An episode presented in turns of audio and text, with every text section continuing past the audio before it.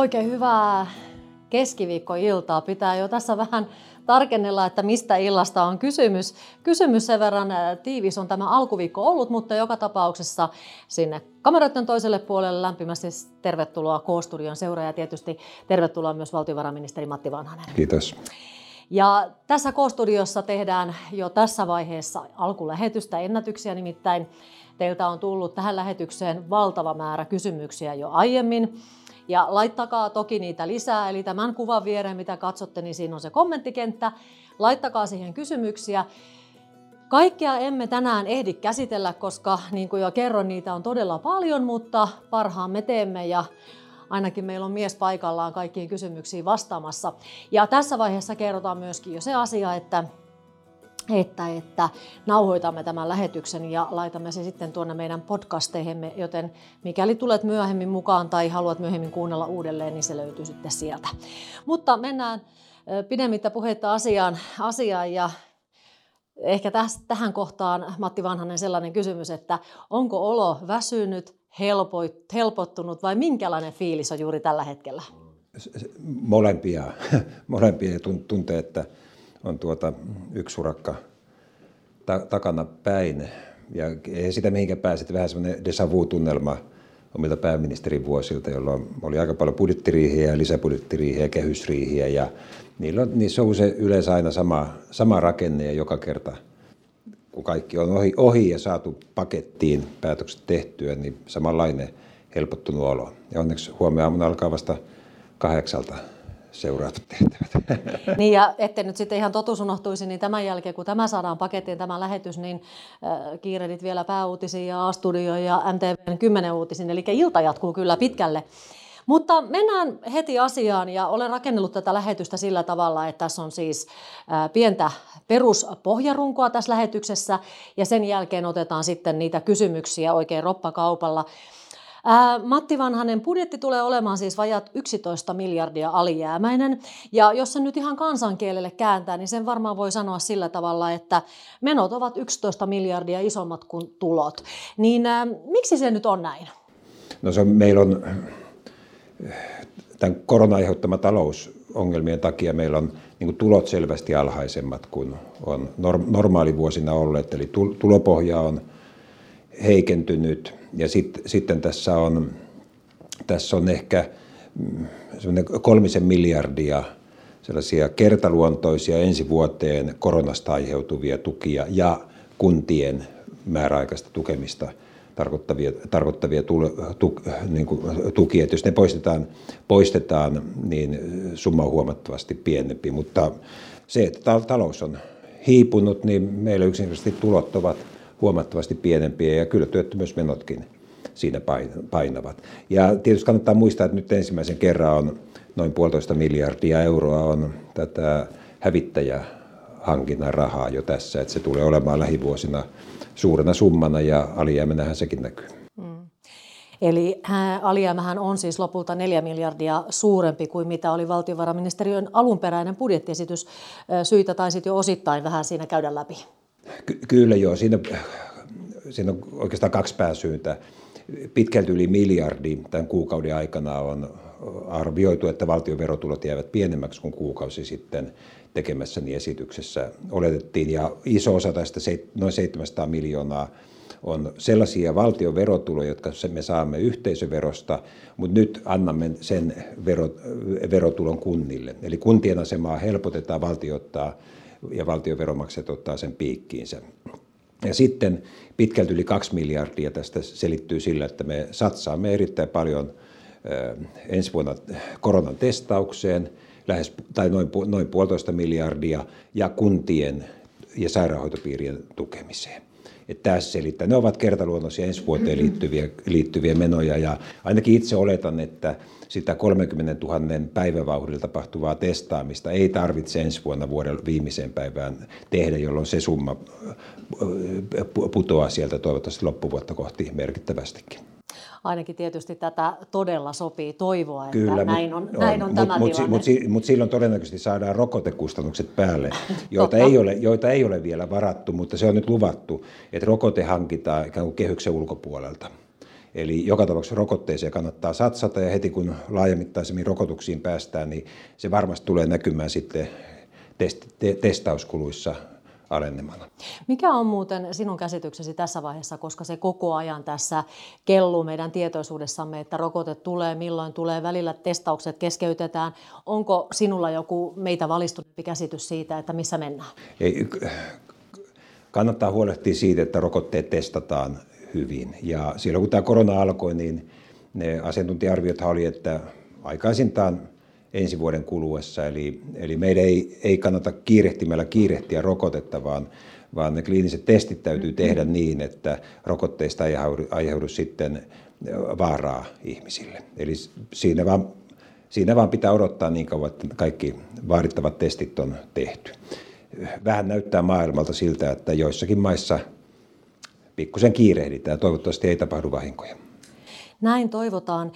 Kun tätä budjettiratkaisua tässä läpikäydään, niin tietysti niin sinä kuin varmasti kaikki muutkin törmäävät ja ovat törmänneet jo nyt siihen, että kritiikkiäkin tulee. Ovatko sinun mielestäsi kaikki esimerkiksi kritisoijat ymmärtäneet, minkälaisessa tilanteessa tätä budjettia jouduttiin ja on jouduttu tekemään? Uskon, että kaikki ymmärtävät, mutta siitä huolimatta kritisoidaan. Mut, mut tuota, osalla kritisoijistahan on jäänyt jäljelle se vähän se yhdeksänkymmentäluvun laman ajattelutapa. Et silloin kun lama tuli, silloin keskellä lamaa ruvettiin myös leikkaamaan aika rajusti oikeastaan kaikesta, mikä irti lähti. Ja se, siitä on jäänyt vähän meille sellainen niin kuin toimintamalli, että se on oikeaa talousvaikeuksien hoitamista. Nyt me yritämme toimia niin, että kun meillä taloudessa työttömyys kasvaa, niin valtio ei omilla toimillaan syvennä tätä taantumaa, vaan, vaan yritämme ylläpitää, ylläpitää kysyntää, kysyntää ja taloudellista toimeliaisuutta. Ja tässä on ehkä se, ehkä se suurin ero. En ole näitä kritisoijilta, jotka kritisoi alijäämää. En ole kuullut, että pitääkö testauksista tinkiä, pitääkö kuntien avustamista tinkiä, eikö Veikkauksen kautta apuja saavat, saavien järjestöjen rahoja, pitäisikö huolehtia, pitäisikö sieltä leikata pois, että näitä, näitä esityksiä ei ole tehty. No tavallinen kansa on tietysti se, joka myöskin herkällä korvalla kuuntelee näitä lukuja ja jokainen ymmärtää varmasti sen, niin kuin mekin aloitimme tämän lähetyksen sillä, että minkälainen alijäämä tästä tulee. Jos kuluja on enemmän kuin tuloja, niin silloinhan ollaan vahvasti velkaantumisen tiellä. Mitä vastaisit tavalliselle... Tavalliselle suomalaiselle, joka tällä hetkellä miettii, että kuinka pian Suomi on siis konkurssikypsä ja hetken kuluttua puhutaan, että Suomi on kuin Kreikka. Em, joo, emme, emme ole konkurssikypsä. Vielä ehkä tästä hallituksen otteesta sanoisin, että hallitus ja hallituspuolueet vähän yli vuosi sitten sopivat hallitusta muodostettaessa erittäin merkittävästä tämmöistä tulevaisuusinvestointipaketista. Nyt siitä paketista yhteisellä sopimuksella leikattiin yhdeksänsataa miljoonaa pois, joita ei toteuteta, ja ne rahat käytetään kuntien avustamiseen. Eli, eli kun sanotaan, että ei, ei hallituksen piirissä haluta niin kuin leikata mistään, niin kyllä omia suunnitelmia, jos oli erittäin hyviä, erittäin hyviä tulevaisuutta rakentavia hankkeita ja määrärahakohteita, ne jätetään nyt tekemättä kori kakkosen, niin sanotun kori kakkosen kautta. Ja, ja se siitä vapautuva potti käytetään kuntien auttamiseen, kuntien ja Veikkauksen järjestöjen auttamiseen. Tämä on, tämä on hyvä tie, tiedostaa.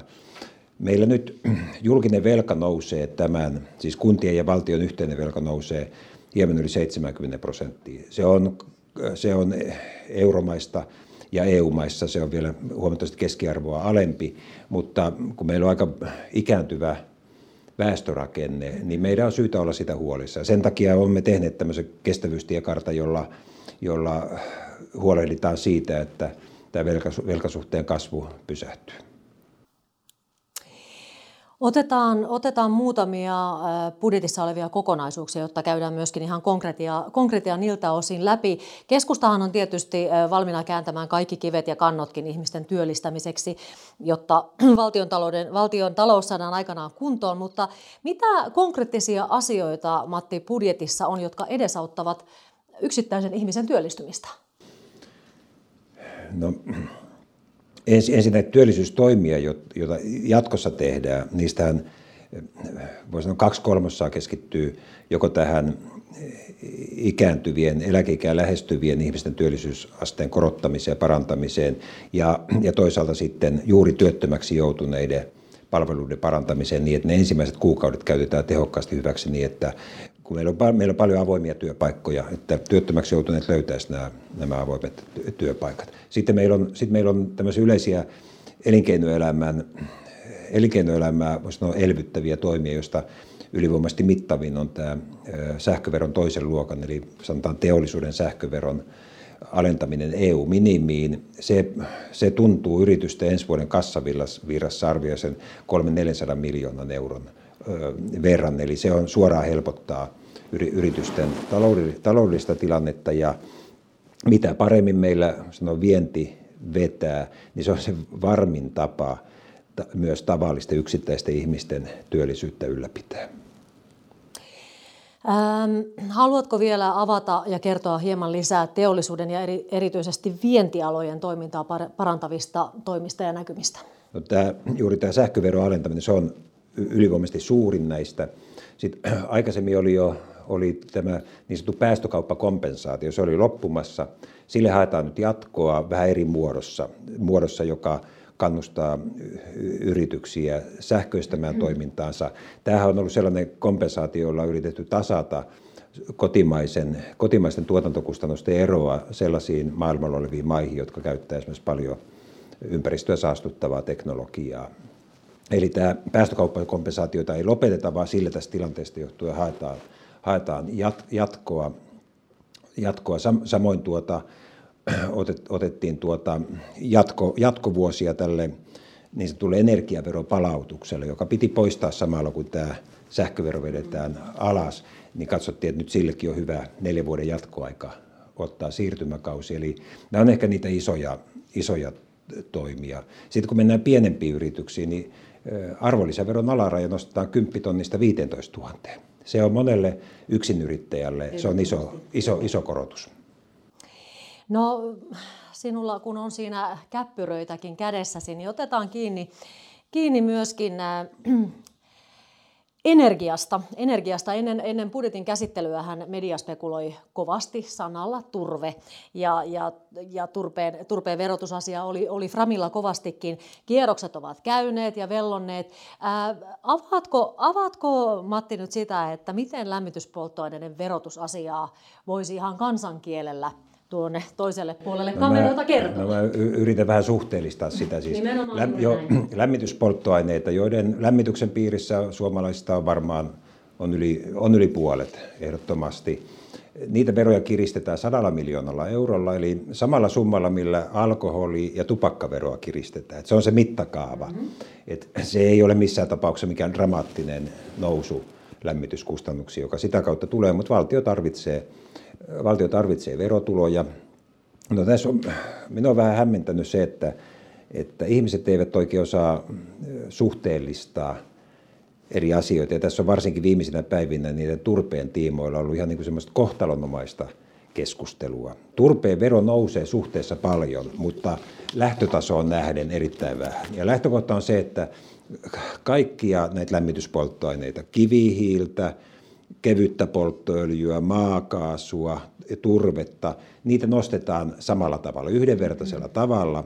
Turpeen vero, kun se on ollut kotimainen, niin sen vero on ollut tavattoman alhainen. Se on ollut, se on ollut kolme, kolme euroa megawattitunnilta.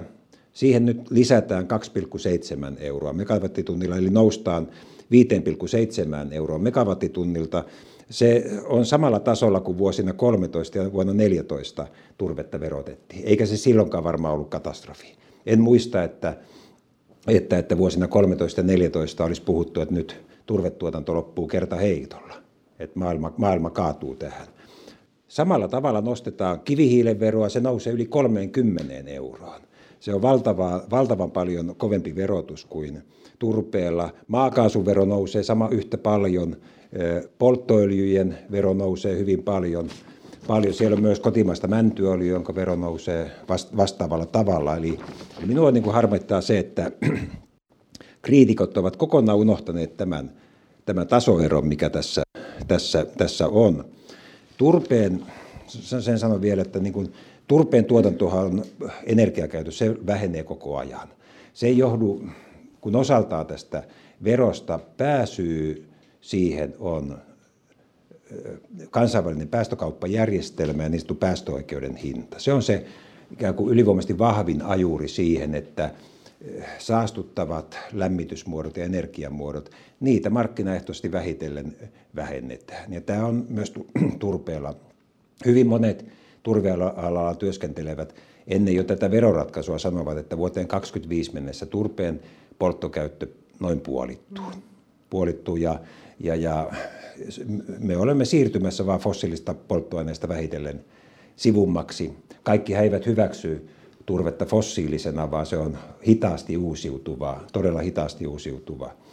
Fossiilista hyvä esimerkki on tämä valitettava Naantalin jalostamon lopettaminen. Pieni öljyjalostamo loppuu julkilausuttujen syiden takia, koska yksinkertaisesti tämä fossiilisen öljyn käyttö, jalostamotoimintaa ei tarvita niin paljon. Et se on, se on tätä maailmaa. Kiitos tästä ja kiitos hyvästä käppyrästä. Toivottavasti se myöskin avasi sitä sinne toiselle puolelle. Ja tämänkin jälkeen tietysti, vaikka, vaikka tämän, tätä ei minun mielestäni kovin paljon paremmin voi sanoiksi puida tätä kokonaisuutta, niin tämänkin jälkeen joo. Todennäköisesti jälleen turve kiehtoo. Vi, joo, vielä voisi sen sanoa, että kuinka paljon siitä sadasta miljoonasta tämä turpeen korotus on. Mä en ole sitä laskelmaa nähnyt, mutta kun turve on ehkä niin kuin kaukolämmön tuotannossa, se on noin viisitoista prosenttiyksikköä, niin mun noin summittainen arvio on se, että turpeen veron kiristys on ehkä, olisiko se kolmasosa siitä, mitä tupakan veroa nyt kiristetään. Et se on se mittakaava, mistä puhutaan, että, että tuota, tuota, tuota, otsikoiden koot kannattaisi suhteellistaa siihen, mikä, mitä oikeasti on tapahtumassa. No suhteellistetaanpa sitten kuntia ennen kuin mennään näihin kansan kysymyksiin. Ähm, kuntapalveluiden turvaaminen. Mitä, mitä budjetista löytyy tähän äärimmäisen tärkeään asiaan? No se, se on erittäin mittava paketti. Me, me jo tämän vuoden, tämän vuoden loppupuolen lisäbudjetissa, nyt jo päätimme etukäteen, että tulemme satsaamaan neljäsataa miljoonaa kuntien valtionosuuksia, kaksisataa miljoonaa suoraan sairaanhoitopiireille, eli helpotamme kuntien asemaa jo tällä. Ja sitten ensi vuoden paketti kuntien osalla on se, että yhteisöveron tuottoa siirretään valtiolta viisisataaviisikymmentä miljoonaa euroa kunnille ja sen päälle vielä valtionosuuksiin kolmesataa miljoonaa euroa. Nämä halutaan nyt tehdä, ilmoittaa etukäteen. Ja, ja, ja normaalitapauksessa ne olisi ehkä tehty vasta lisäbudjetissa ensi vuonna. Mutta nyt halutaan tehdä, kun kunnat laatii omia budjettejaan sairaanhoitopiirissä ja myös kuntien terveyskeskuksissa. Koko ajan mietitään, että miten testataan, kuinka paljon testataan ihmisiä koronasta. Mä haluaisin antaa sen viestin, että nyt pitää toimia kunnissa järkevästi. Ei pidä keskellä talouskriisiä lähteä mittaviin irtisanomisiin tai lomautuksiin, vaan rakennetaan siltaa tämän, tämän kriisin yli. Ja mikä ehkä kaikkein tärkeintä on liittyen juuri tähän lupaukseen testauskulujen niin kuin maksamisesta, ja se otetaan nyt jo budjettiin, että ne, jotka testeistä käytännön tasolla päättää, että he tietää, että rahat tulee, että saadaan semmoinen testausjärjestelmä, joka auttaa meitä oikeasti hoitamaan tämä koronaepidemia. Ja tämän, tämän niin kuin voi sanoa turvallisuuden tunteen lisäämiseksi niille sadoille ja, sadoille ja tuhansille ihmisille, jotka esimerkiksi testauksen kanssa toimii ja tekee siihen liittyviä päiväkohtaisia, potilaskohtaisia päätöksiä, niin että heillä on tämä luottamus. Eli voitaisiinko tiivistää tämä alkukeskustelu sanaan työtä, terveyttä ja turvaa? Aika, aika hyvin joo. Terveys pitää hoitaa. Me ollaan maailman kartalla yksi parhaiten koronaa hoidettuja maita. Ja me olemme Euroopan kartalla taloudellisesti kaikkein pienimmät menetykset kokenut maa. Eli kun on hoidettu epidemiaa hyvin, niin samalla olemme hoitaneet julkista tai kansantaloutta hyvin. Ja tämä yhtälö on hyvä. Mitä paremmin me kansalaiset ja työpaikoilla ja yritykset toimiva, toimitaan tämän epidemian pitämiseksi kurissa, niin sitä pienemmillä taloustappioilla tästä niin kuin selvitään. Hyvä. Sitten otetaan semmoinen tuhtipaketti yleisön kysymyksiä. Otetaan heti kiinni maanviljelijöistä. Mitenkä keskusta on huomioinut maanviljelijöiden jaksamisen kovien paineiden alla? No, nyt pitäisi Jari Lepän olla tässä vastaamassa. Hän on tehnyt valtavan työn, työn, työn pääministerin ohella. Ylivoimaisesti tärkein asia on se, mikä heinäkuussa saavutettiin E U-neuvotteluissa, joka ei tapahtunut itsestään, vaan siinä aidosti Suomi oli erittäin aktiivinen, jolla saatiin hyvin turvallinen näkymä seitsemäksi vuodeksi maatalouden rahoituksen osalla.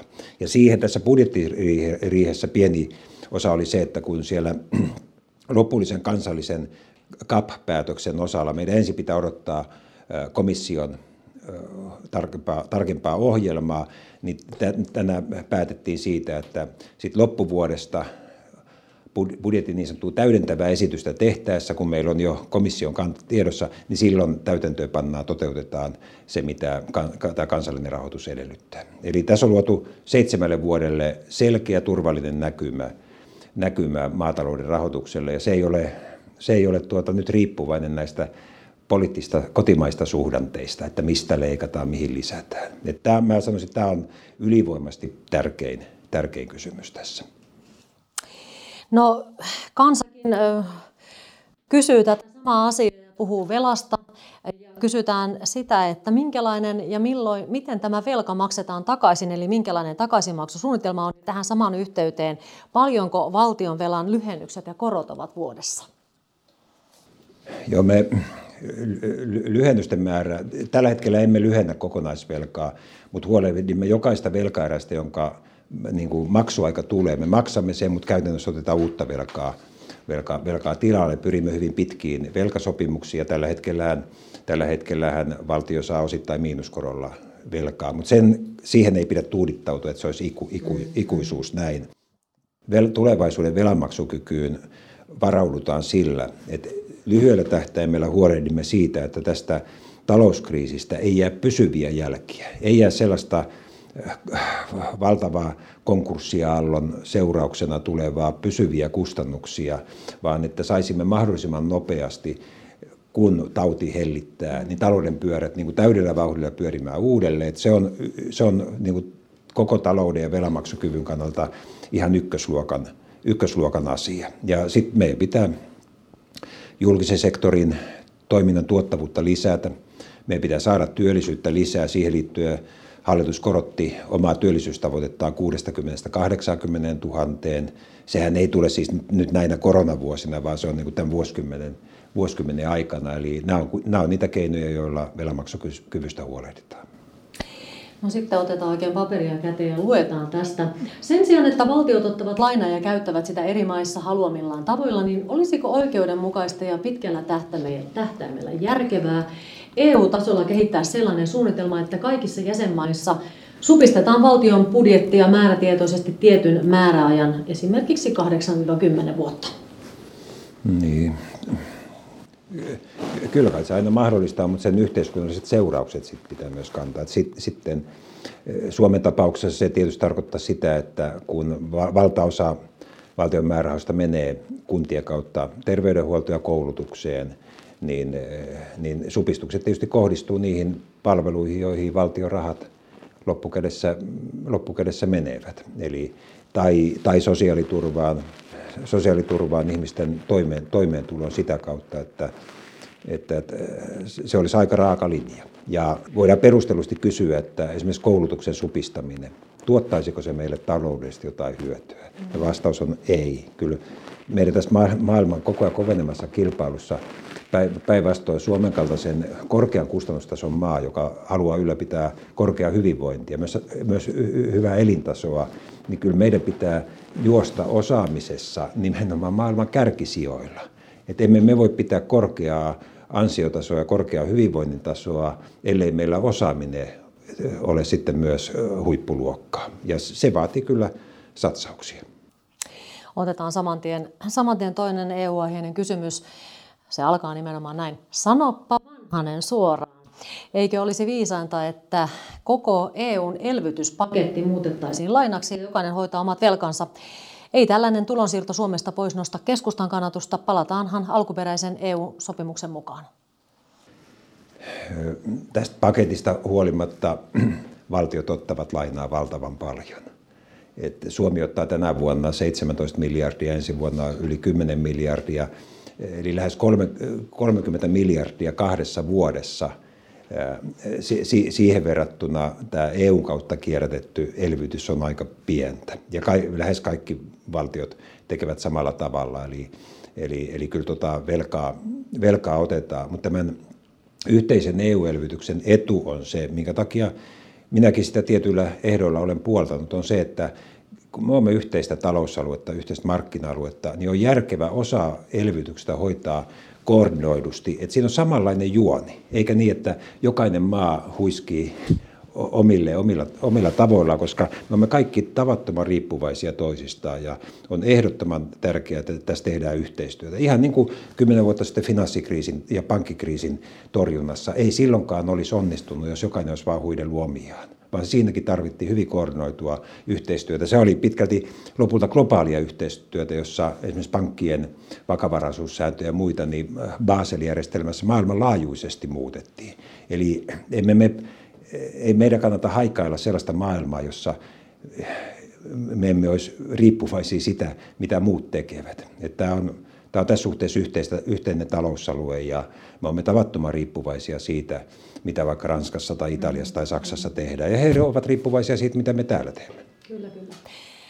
Sitten hypätään tänne Facebookin puolelle. Biotaloudesta ei ilmeisesti saa puhua enää lainkaan. Siinä on sentään Suomen talouden tukipilari ja luontainen vahvuus. Sen pitäisi olla myös keskustan ruisleipää ja kädenjälki hallitustyöhön. Päinvastoin siitä puhutaan hyvin paljon. Esimerkiksi nyt kun on puhuttu nyt lämmityspolttoaineista, niin kaukolämmöstä ja pitkälti keskusta-ansiosta, viimeisten kahdenkymmenen vuoden työansiosta, kaukolämmöstä tuotetaan nykyään yli puolet Suomessa bio. biopolttoaineilla. Kivihiilen, maakaasun, turpeen osuus on mennyt, mennyt alhaiseksi. Ja itse asiassa nyt kun kivihiilen hintaa nostetaan, maakaasun hintaa nostetaan, turpeen hintaa nostetaan, polttoöljyn hintaa nostetaan, niin mikä on suurimmassa osassa Suomea vaihtoehto? Kun hinnat nousee, niin silloin bioenergiaa käytetään enemmän. Eli, eli, eli kyllä tässä ilman muuta näiden ratkaisujen seurauksena bioenergian kysyntä kasvaa. Saattaa olla, että sen, sen hieman myös hinta nousee, jolloin esimerkiksi, esimerkiksi ensiharvennuksen ää, energiapuun hin, hintaa vähitellen, vähitellen alkaa kertymään.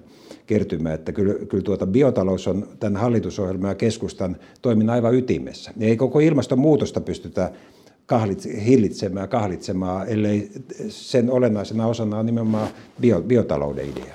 Että se on, se on kaiken ytimessä.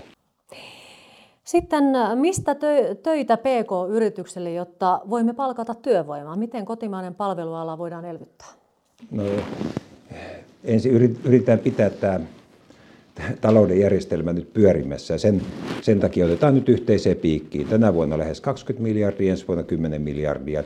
Saadaan perustoiminnot pyörimään. Se on niin kuin ehto sille, että me voisimme sitten myös tämän koronan jälkeen elpyä, palata normaaliin vauhtiin, että, että, että tämä, tämmöisessä syvässä taantumassa tai lamassa on tärkeää rakentaa silta sen yli, että alan, to, alan yritykset pysyisivät pystyssä. Meillä tulee olemaan tavattoman paljon tuskaa, tuskaa niin kuin nyt on näkynyt, Jämsästä tehdas, Naantalista jalostamo. Saati sitten, kun mennään pieniin yrityksiin, esimerkiksi matkailualan yrityksiin, niin siellä valitettavasti eivät millään kaikki eivät tule kestämään.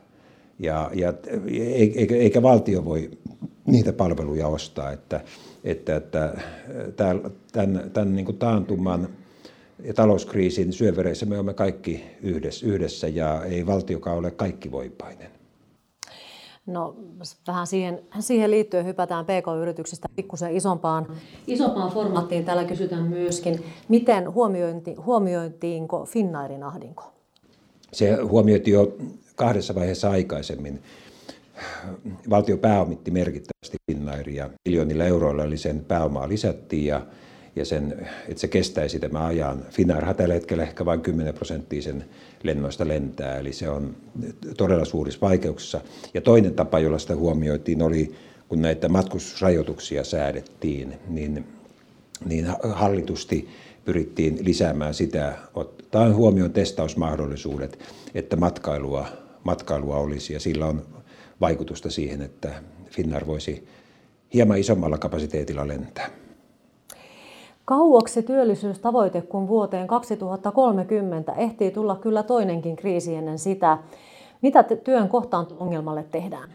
Siellä on toimia, jotka vaikuttavat nopeammin. Esimerkiksi tämä, kun otetaan tämmöinen pohjoismainen, pohjoismainen työnvälityksen malli, jossa työttömyysjakso aivan ensimmäisten kolmen kuukauden aikana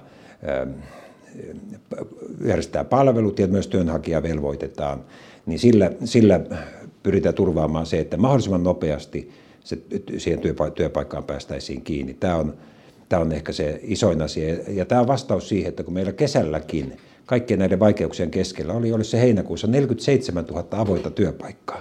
Jos ne täytettäisiin, niin koko hallituksen työllisyystavoite olisi melkein jo täytetty. Eli työpaikkoja on olemassa, mutta kohtaanto-ongelma ei, ei, ei, ei toimi. Että, että tämä palvelu, palvelun uudelleenorganisointi ja sitä palvelua nyt tullaan kuntakokeilun kautta siirtämään paljon kuntien kuntatasolla tehtäväksi, jossa ollaan ehkä lähempänä näitä ihmisiä.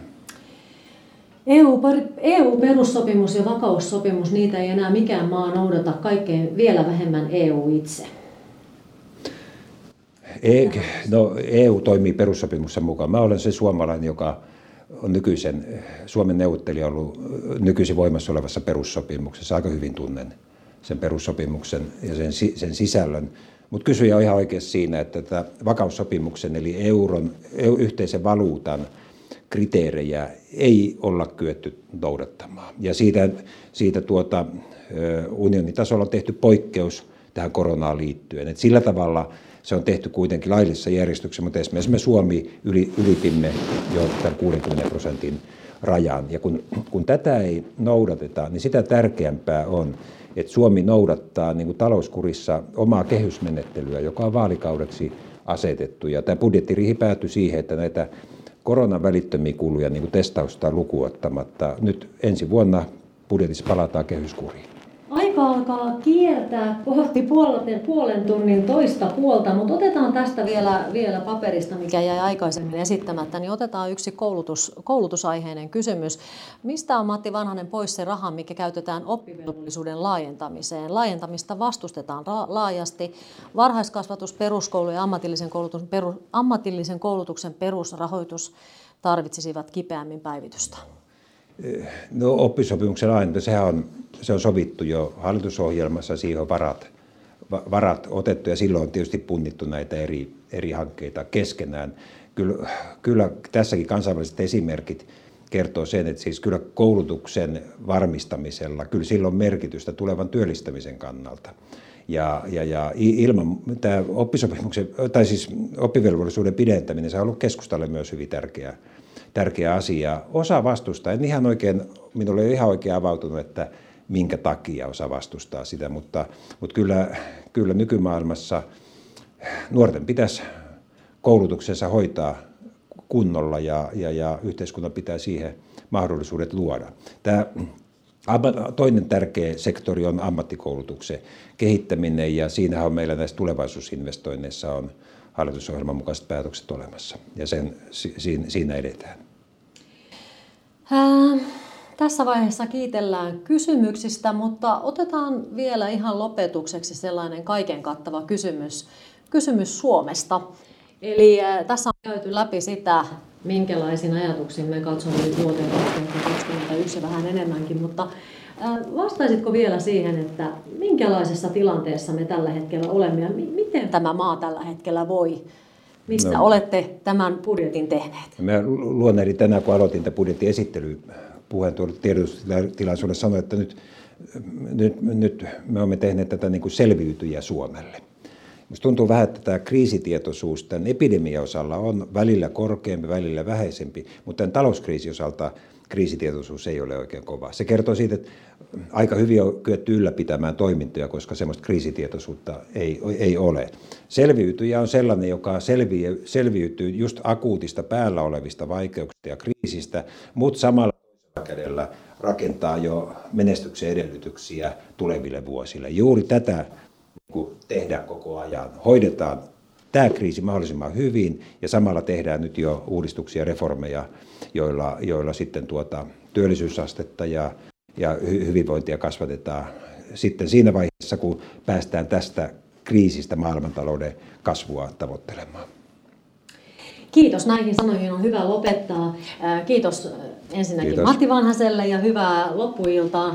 Kiitos. Lähetyksiä vielä piisaa, niin kuin tuossa jo alkuun tuli kerrottua, niin valtiovarainministeri Vanhanen tänä iltana Kotvasen kuluttua siis pääuutisissa, sen jälkeen A-studiossa ja ilta päättyy sitten M T V:n kymmenen uutisiin. Ja mikäli sinä puolestasi liityit tähän meidän ennätysyleisöömme vähän myöhässä, niin hätä ei ole tämän näköinen.